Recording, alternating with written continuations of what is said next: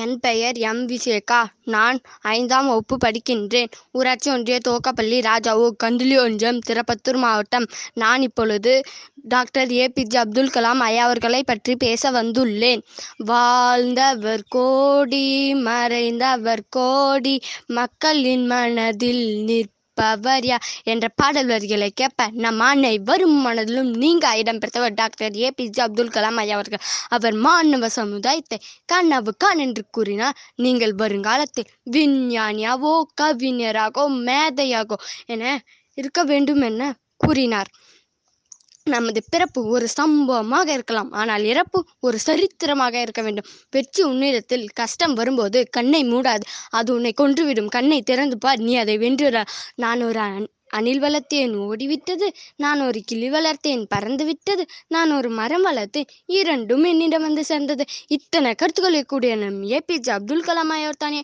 கோடி கோடியாய் பணம் தருகிறேன் என்று நாசா கூறிய போதும் தன் தாய் நாட்டுக்கு மட்டுமே உழைப்பேன் என்று கூறிய ஒரே தமிழர் நம் ஏபிஜே அப்துல் கலாம் ஐயா அவர்கள்.